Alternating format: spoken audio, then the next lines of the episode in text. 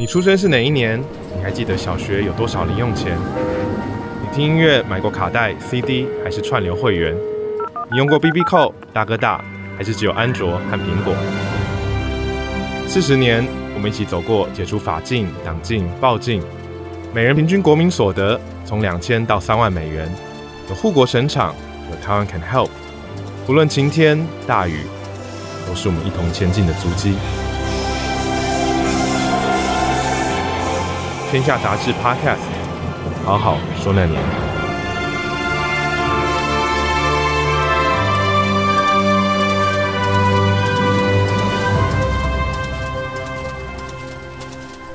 听众朋友，大家好，欢迎收听《好好说那年》，我是主持人，故事网站的创办人涂丰恩。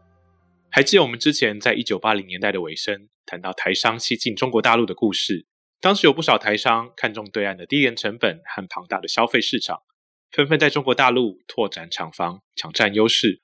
不久之后，一九九三年在新加坡登场的孤汪会谈，更强化了两岸经贸交流的信心，象征海峡两岸长久以来的对抗情势有了一个缓和的契机。然而，国际局势总是千变万化。随着一九九五年李登辉总统访美之后，年底就爆发了严重的台海军事危机。其实，两岸关系再紧密，中共军事威胁始终是台湾人民难以摆脱的忧患。直到二零零五年，当时国民党主席连战到大陆访问，和中共总书记胡锦涛会面，再次开启两岸交流的新契机。而这个时期的中国大陆全速起飞。二零零六年，全世界最高的青藏铁路建成了，全球第一货运港洋山港造好了，外汇存底世界第一，石油消耗世界第二，贸易额世界第三，经济总产出世界第四。从硬体到软体急速的冲刺。在在都显示出中国期望由大国重返强国的世界定位。这一年，《天下》杂志首度针对全台民众进行面对中国的民意调查，结果显示，多数人认为中国对台湾既是威胁又是机会。许多人不知道如何处理这个复杂的情绪。半数以上的人也很坦白地承认，并不了解中国大陆，而且也没太多好感。六成以上的人则认为中国更不了解台湾。中国近年来为何能够急速崛起、超速向前？又正面对着什么样的世纪难题和风险？台湾要如何正视两岸关系的现状和发展？这一集的节目，我们邀请到淡江大学中国大陆研究所的赵春山荣誉教授。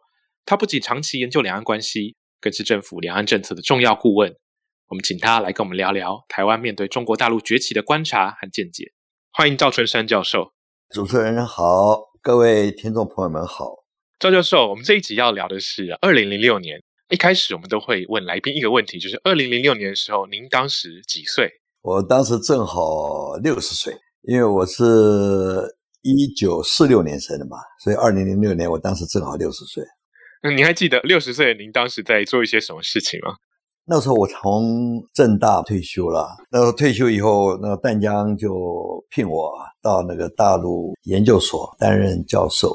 那所以我是从公立大学嘛，要转到一个私立大学，可以说教学生涯有很大的一个转变啊。外在环境转变了，不过您个人这个研究的主题其实都还是一脉相承的嘛。嗯，当然，当然是啊，我一直都是研究所中国大陆问题嘛。那我从我讲应该民国五十七年吧，哈，政大东洋研究所进去以后就没有离开过这个大陆研究。两岸关系、国际政治，我一直在本行里面了。是，不过我想在过去这几十年间，这个两岸关系发生了很大的变化，那中国大陆内部也发生了非常非常剧烈的转变。那我们这一集聊二零零六年，就是因为在一开始的时候谈到《天下》杂志做了这样一个民意调查，那当时其实很多人觉得中国对台湾既是机会又是威胁。这其实可能在两岸关系中也是一个新的局面，就是很长一段时间，两岸是非常严密的对峙。但是大家开始发现到说，中国大陆对于台湾可能是有一些机会的，虽然那个威胁还是一直存在。所以想要一开始先跟您谈谈，当时二零零六年啊、呃，您印象中或是您的研究中，当时的中国大陆大概处于什么样的发展的阶段？其实二零应该算是二零零一年吧，哈，当时就胡锦涛上台了。那么担任总书记，然后到了二零零三年呢，两会啊以后就当了国家主席。所以说那是从江泽民到胡锦涛，对中国大陆来讲是个蛮重要的一个阶段性的一个改变。江泽民当政的时候，他经过这个八九这个很重要的一年，那可以说东欧巨变呐，啊，苏东巨变啊，到中国大陆也是天安门事件以后，呃，可是到了这个胡锦涛这个二零零一年上台以后啊，二零零三年担任国家主席啊，所以可以说党政军的权力啊都握在他手上面了。那么在这个情况之下呢，他强调了要这个所谓和谐世界啊，和谐社会这样的一个概念。那么当年江泽民是三个代表嘛，那胡锦涛的时候，他就强调科学发展观啊，强调了和谐社会。中国大陆在胡上来那几年呢，可以说是整个经济发展非常非常的快哈。二零零二年的时候，它的经济成长是世界最快的，这个平均都百分之七点七了哈。所以在这个情况之下呢，当然台商们也看好大陆。所以你刚刚提到了，这是一个很好的一个机会。可是从另外一个角度来看，二零零五年他通过了反分裂国家法，主要是当时这个陈水扁呢第二任哈就开始他就慢慢的要搞这个公投啊、制宪啊这方面。所以大陆方面对于这个台湾这方面陈水扁总统的政策啊，开始起了很大的疑虑。所以你刚才提到，就是说机会是因为大陆经济的成长，那么有了机会，但是因为有反分裂国家法，等于是对台动武，取得他的所谓的内部的法源了。那当然呢，对台湾来讲就是很大的威胁，就变成机会跟它的威胁两者就并存了。是。当时二零零六年前后，就像您提到的，在在胡温体制上台之后，其实好像整个中国大陆进入了一个蛮不一样的发展阶段。那啊，我们也知道啊，如果再往后一点，二零零六年在后两年，二零零八年，其实就北京奥运会举办。那呃，那时候开始，其实大家都已经知道这个事情了，很多人也很期待。那好像对很多人来讲，就我们这个录音的期间，正好是奥运会举办的时候，所以大家也可以想象，举办一个奥运。对于国家来讲，其实是一个很重要的一个事件。呃，我自己好像隐约有一些印象，就是说，当时其实整体中国大陆内部的很多人其实是相当充满信心的。他们也许还没有到一个真正这个呃世界大国甚至强国的阶段，可是很多人对于未来好像充满了无限的希望。而且不管是在中国内部的发展，或是他们在国际间的角色啊，不知道当时中国内部的一些状况，您的观察是怎么样？这，一开始的时候啊，那么江泽民把党权跟政权呢，当然都坐在呃胡锦涛胡的手上面。江泽民还维持了军权，可是后来把党政军呢，通通交到这个胡锦涛的手上。那胡锦涛这个人，我看起来，我现在回想起来，他也是比较强调稳定的。那么，大家跟前几任来比较一下的话啊，内外政策环境看起来都对大陆是比较有利的这样子。是，就像您说的，中国内部当然有很多对未来充满希望的这种气氛存在。那另外就是说，我感觉在国际间，当时对于中国好像也有很多的这个期待啊，不止在经济上，经济上当然很重要。那好像随之而来的，就是因为经济的成长，可能在政治上也会有很多的变化。或是整体氛围上更加的开放，那包括小布希政府，或是到后来奥巴马政府，很多美国内部的自由派，对于这个中国大陆在那几年在胡温体制下的发展，抱持着一个相当乐观的态度，也觉得好像有期待，是有期待。美国方面，西方他对中国总是会有期待，就是因为经济的成长啊，经济的发展啊。会造成政治体制方面的一些变动。那这种期待其实不是从胡才开始的，过去邓小平改革开放以后，其实都有这样的一个期待了哈。可是经过这个八九事件以后啊，当然他们有些期待就开始落空了。不过尽管如此啊，因为胡他的个性是比较温和一点的，那么他又提出了一个和谐这个概念。它的和谐这个概念呢，它原来是讲的是和谐社会的内部。可是扩大到国际社会里面，它又强调的是一个和谐世界，甚至于两岸都有影响。两岸它强调了一个所谓和平发展啊，当然是有期待的了。可是毕竟在某些方面呢，因为经济发展并没有完全带动了，说是整个政治这个民主化，就是西方所期待的这些，毕还毕竟还是没有达到那个目标。是我们刚刚讲的都是一些比较正面的发展，就是说在二零零六年这个阶段，其实在中国的不管是内部外部，不管是胡温体制，或者说整个国家的发展，好像都是比较正面的态度。但啊、我想也请教您的，就是说对当时中国他们自己的评估，啊、有怎么样的隐忧吗？或者说在这样一个急剧发展下，还是说大家都是抱持的完全正面的态度呢？那中国毕竟它是封闭的社会了啊，那么外界能够真正洞察到它的实际的状况啊，也是有时候是大陆方面他所发出的新闻啊、媒体的讯息啦。那么有些当然西方的一些报道了。那真正的情况不了解，当时也是传言了，说因为胡锦涛上来以后啊，他这个不见得能够完全掌握到军权的嘛。这个江泽民一开始啊，好像有点垂帘听政的味道啊，所以很多人认为他这个金钱并不是能够稳固。当然，毕竟这是外界的一个揣测。那我只看了一点呢，因为中国这个社会里面你也了解，最重要的就是老百姓的他的生活了。这个只要老百姓生活好一些，中国一般的政治文化里面，呃，尤其是农村农民为主了，都日出而作，日落而息了哈。地利与我何有哉？所以基本上他们对于政治并不是那样的有兴趣的。有我们从这这个来讲哈，所以那西方的看法，当然你经济生活好了以后，老百姓就会有政治参与的这个需求。可是在中国大陆，他有他一套政治体制来啊，对他们来讲最重要的。呃，就是要富起来啊，要富起来。所以这个毛泽东当年强调说，中国站起来了。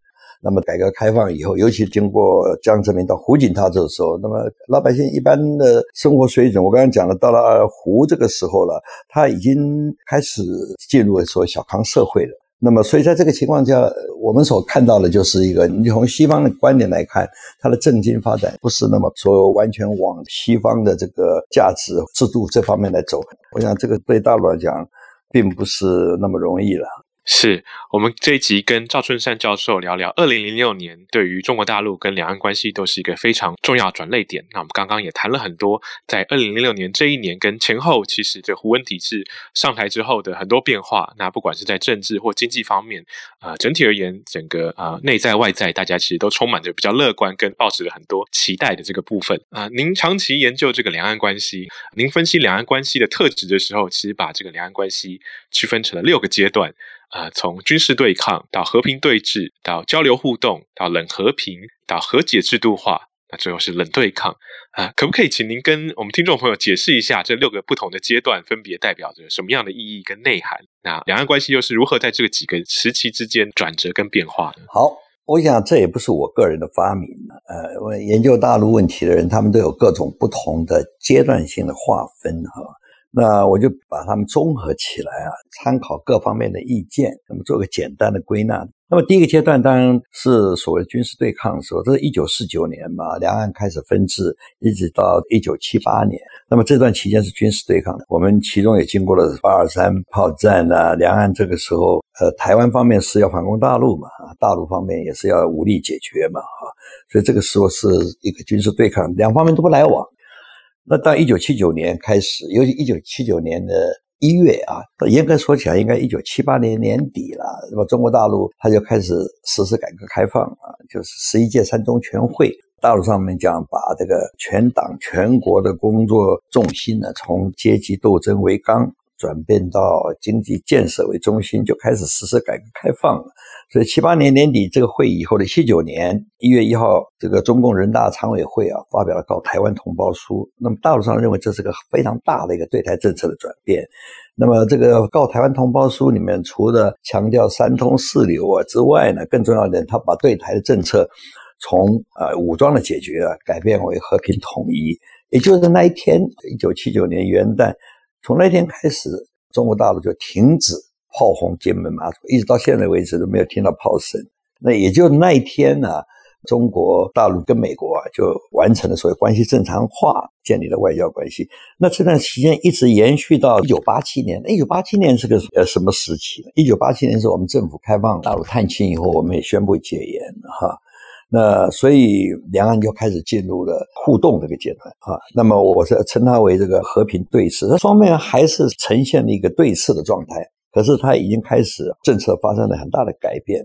那么到第三个阶段呢，应该是八七年开始了，大陆方面开放探亲啊，那两岸民间开始来往了哈。这段期间呢，是两岸关系交往的最频繁的时候，就从八七年开始，一直到这个九五年台海危机之前，也就李登辉总统到康奈尔去访问之前啊，一九八七到一九九五年，会称它为一个交流互动。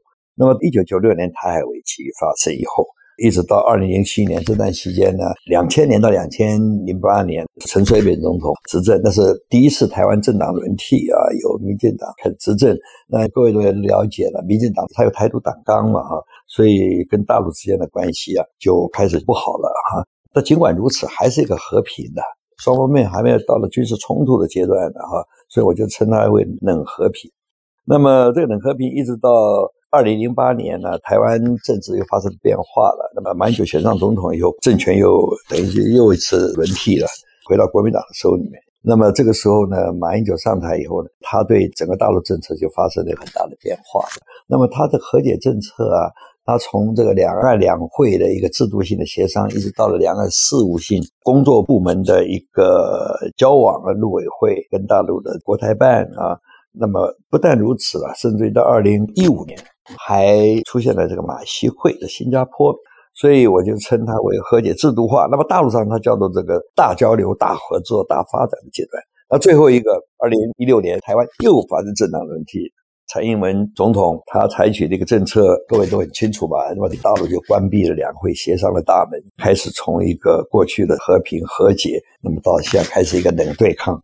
那啊，我其实想请教您另外一个问题是，其实我们提到啊，您很早就开始研究所谓两岸关系，或者早期可能不这样称呼了，可能是匪情研究或者之类其他的这个称呼。那啊，这么多年来，因为两岸关系的转变，因为中国大陆内部的变化，因为这样的两岸关系的变化，对于您在做这个研究的时候，跟今天有什么样的变化或差异？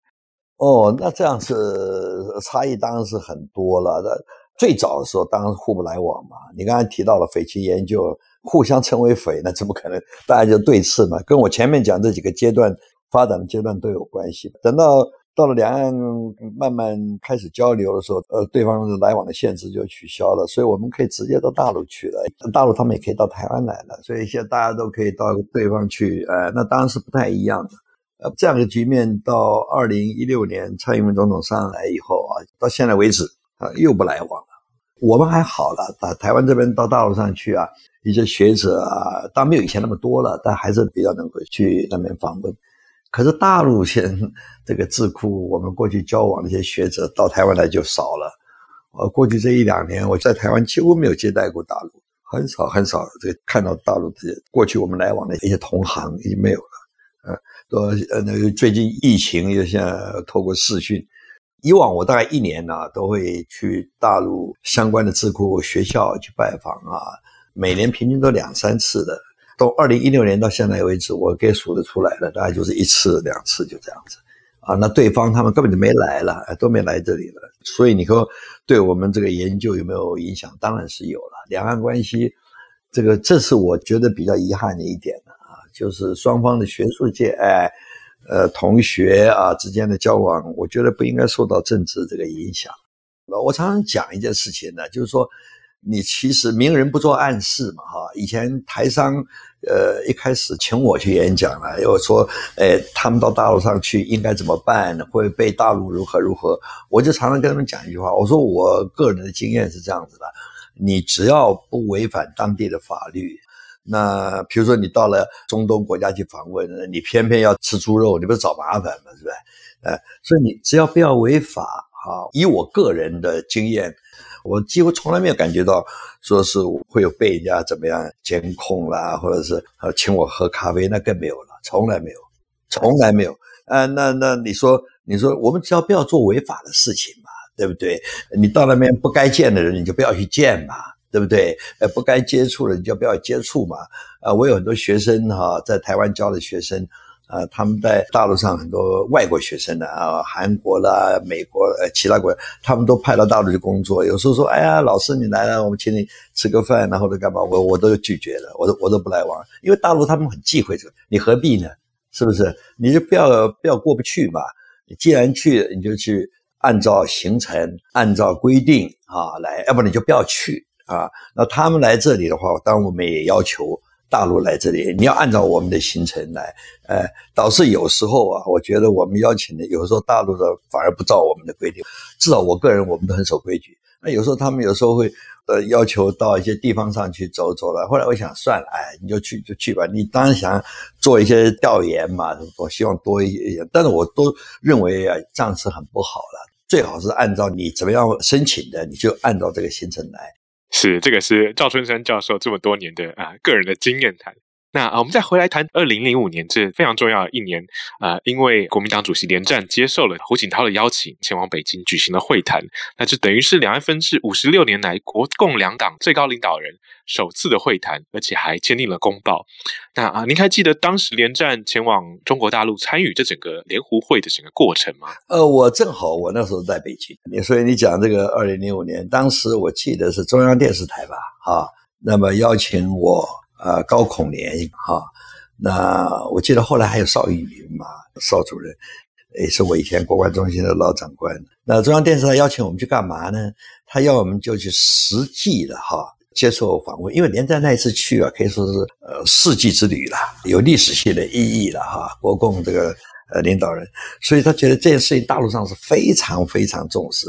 你不是当时不听到一个笑话吗？说连爷爷来了，对不对？回到他的西安的出生的地方哈，他那次我在北京呢，中央电视台，我记得我在住在中央电视台旁边一个小的一个旅社里面，他们招待的嘛，一个饭店哈。那我的工作是干嘛呢？呃，就是大陆上要我介绍一下哈，那么台湾的实际的状况，那我印象非常深。那我介绍什么东西呢？他说，你就介绍一下当年呢，你们老兵哈怎么样来开发这个横贯公路。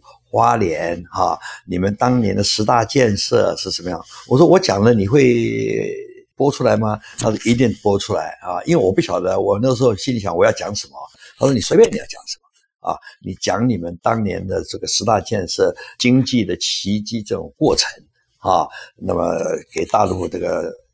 观众们知道，所以你看当时的环境跟现在真的很，我的感觉真的很不一样。那时候在胡锦涛当年的他的任内嘛，哈，所以我当时我就去了，哎，所以我发现这个连战，呃，他到了北京大学演讲，这是我听过他演讲最好的一次，因为他整个放开了嘛，哈，呃，所以讲得非常好哈。我觉得那次给大陆老百姓一个，哎，觉得国民党怎么现在好像看起来不太一样，因为以前国共内战。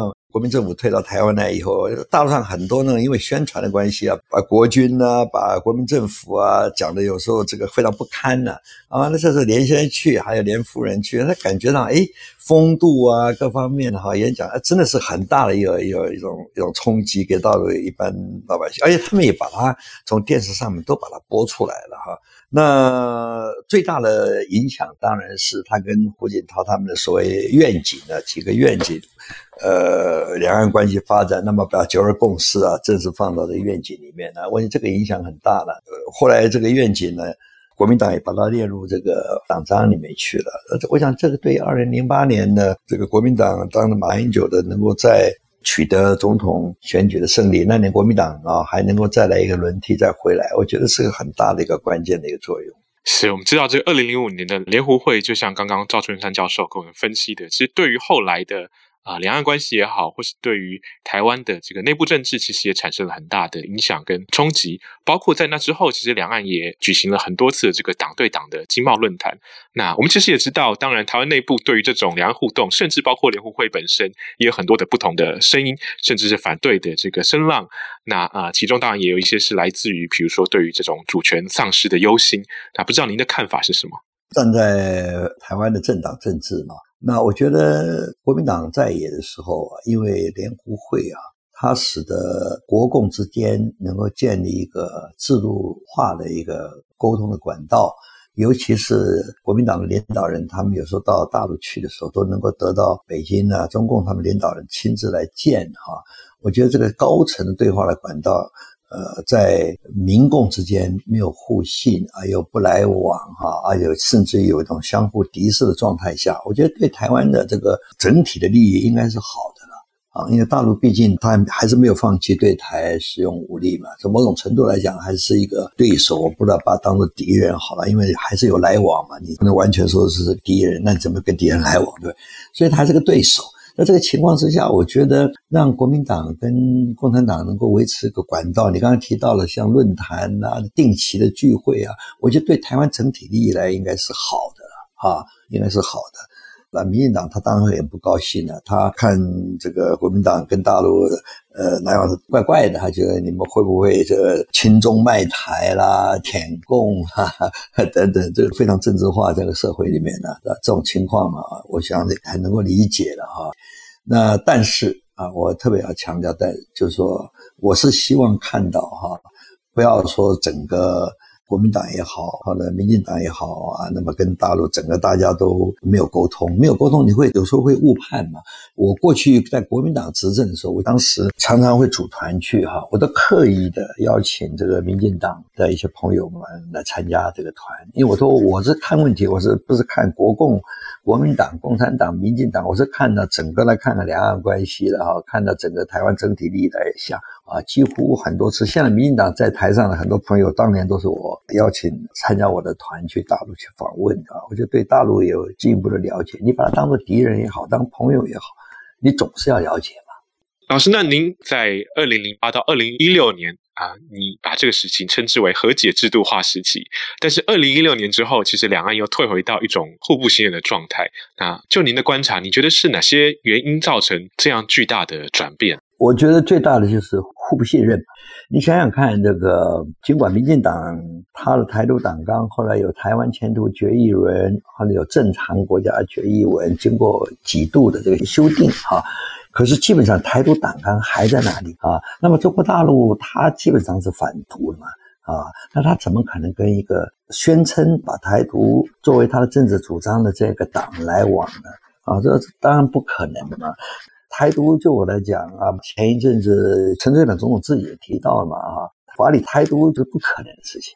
可是大陆上面他不相信嘛，所以这个蔡总统他的就职演说里面呢，啊，他也强调中华民国宪法，他也强调两岸人民关系条例啊。那大陆上面虽然不满意，但是一开始的反应是可以接受的嘛。这大陆很多学者还说，哎，这可能对两岸关系会有好。可是没有多久啊，大陆方面就改变态度了。我想最主要的原因还是认为，就是说你没有把两岸关系讲得清楚啊。那么他们一直怀疑蔡总统一直主张两国论嘛，所以一直都有存有很大的疑虑嘛。那双方面都不信任这个状态之下，你就没有办法把这个关系延续下来。那么从二零一六年到现在，哦，那这个台湾的内外形势那个变化就太大太大了。这个属于民进党跟共产党，它本来不像国民党跟共产党。不打不相识啊！那民进党它是在台湾这个民主化过程，那么它才呃成长啊，那么发展的，所以它根本在过去没有跟共产党交往的经验啊。那再不来往，那双方的误解当然是越来越深。呃，所以我是觉得两岸关系哈，之所以每次到民进党执政的时候，总是在过去陈水扁时代也是一样哈。那么现在蔡英文总统一样，那总是这个高潮迭起啊，我认为这是一个很重要的原因。嗯，双方其实缺乏了互信。那啊，我们其实刚刚也有聊到，除了这个两岸的各自内部的状况、政治情势之外，美中关系，包括这几年这个贸易战以来，那从川普执政以来的这个状况，然后到拜登上台之后，本来很多人会呃预期说，也许美国对中的态度会有一些转变，但是看一阵子来的各种政策，其实大致上是延续川普本来的这样一个对峙的情势。啊、我好奇您的观察，在这样的局势之下，两岸之间的关系接下来会怎么样的发展？呃，这个发展如果控制不好的话，是非常危险。呃，中美之间的这个关系啊，只要中国它要继续的崛起啊，中国崛起，习近平强调要中华民族伟大复兴啊，只要这个势头不变，美国要维持它世界唯一的霸权的地位啊，就是美国优先，美国第一。只要这样的情形下去，那么中美之间的斗争或者是竞争必然是长期性的。一山岂容二虎啊！尽管你中国大陆一直强调中国，呃，强调它不做霸权，不会挑战美国的霸权的地位啊，全球呃老大的地位。可是，呃，卧榻之侧，岂容他人酣睡啊？这不可能的。所以，这样的一个斗争，如果持续了，台湾就夹在中间。然后，你大陆上又不跟台湾来往，那你这样的话，在这个情况下，那么蔡英文政府啊，他没有别的选择嘛？啊，他只有跟美国接近嘛，因为呃，从过去两蒋时代啊，一直到现在啊，基本上台湾都是跟美国维持很好的关系嘛。这基于台湾的安全啊，基于民主的价值啊、制度啊，这个不管了，至少基于安全，都跟美国维持很好关系。这不是只有民进党政府，过去马英九政府两党都一样。可是问题在这里，过去虽然跟美国维持了很好的关系，但是至少跟大陆还有维持某种程度的这个来往，好，这样就避免了误解嘛。那你现在这个状况是这样，是啊，那大陆现在不跟民进党来往，嗯啊，那你又不让这个蔡英文政府去跟美国来往，是不是？所以这个问题就越来越大。所以我希望啊，这个中美之间呢，不要关系搞得越来越坏，因为这两个核子大国之间哈，应该是不可能发生战争的，一发生战争的不得了。嗯，所以中美关系，我希望它能够恢复正常，那两岸呢也能够某种程度的来往。可是我看现在的局势看起来不是我刚才所期待这样，听起来其实是蛮悲观的一个局面。那不过就像赵教授分析的，其实这个两岸关系很大一部分也是跟这个中美关系之间是有很剧烈这个联动的关系。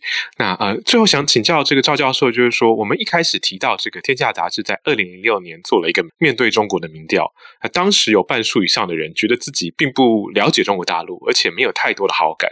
那六成以上的人觉得说，中国其实更不了解台湾。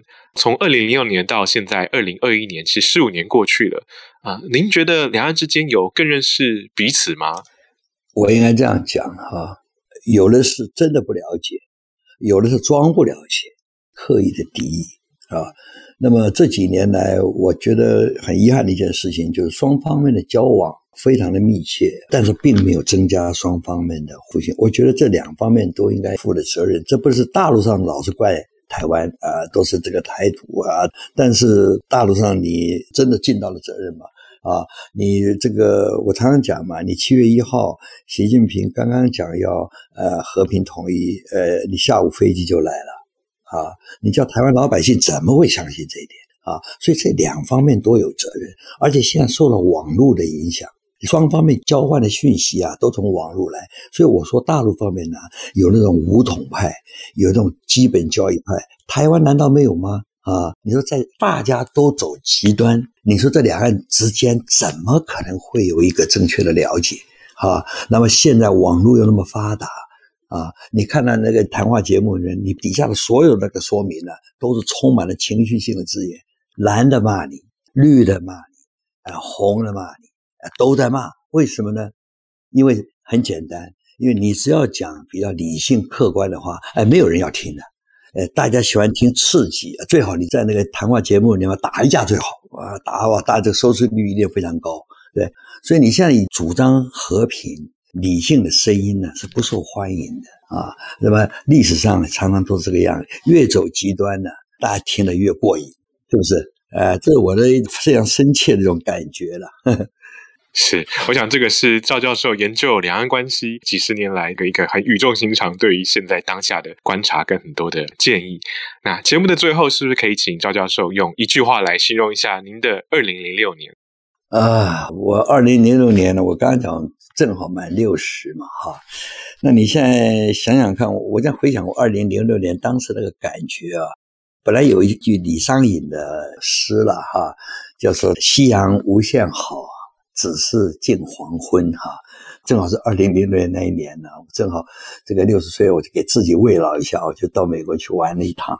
当时我们几个朋友开车到加拿大，那西雅图那边就在美加的边境时候，那一幕我永远都记得。在边境时候，那个夕阳啊，正好就下山了哈，天空是一片那种彩云那个颜色。我想想，哎呀，这个我现在六十岁了哈，那我我应该抓住什么东西？可是又感觉到，哎呀，已经到了耳顺之年了哈，所以我劝年轻人也是，呃，你要抓住最美的时间哈，最好的时候，否则你不要到了六十岁，夕阳无限好没错，呃，下面感觉就很不好了，哎，只是近黄昏哈，最好你的黄昏是永远都是美的啊。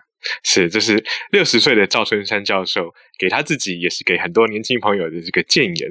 那今天非常谢谢赵春山教授跟我们分享了二零零六年台湾面对中国大陆崛起的故事。谢谢赵教授。哎，不客气，不客气。休息一下，马上回来。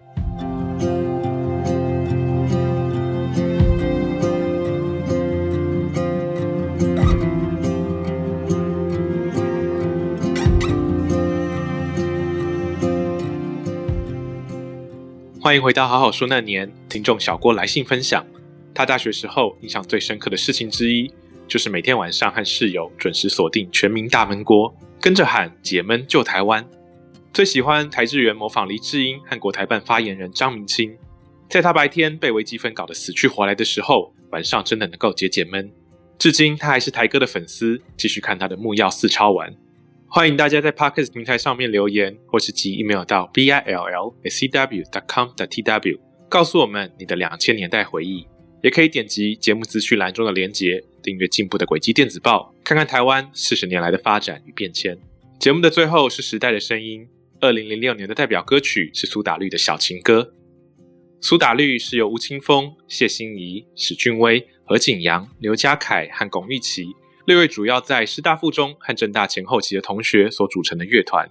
大学毕业之后，他们本来打算举办迷你巡回演出之后就解散，却因为参加了海洋音乐季。改变了他们的命运。苏打绿推出第一张专辑就相当成功，连续入围两届金曲奖最佳乐团，并以第二张专辑《小宇宙》获奖。而专辑中的小情歌更入围了四项大奖，最后让清风拿下了最佳作曲人奖。苏打绿既主流又独立，文青却不假掰，有新时代的叛逆，但创作又让人感到无限温暖，一直受到广大歌迷的喜爱，成为台湾乐团的代表之一。近年因为和恩师林伟哲的纠纷休团三年，直到二零二零年以新的团名鱼丁糸再出发。听众朋友可以点击资讯栏中的链接，就可以在 KKBOX 好好说那年播放清单中听到每个年度的代表歌曲。下周请继续收听由天下杂志和 IC 之音共同直播的好好说那年。我是涂丰恩，我们下回再见。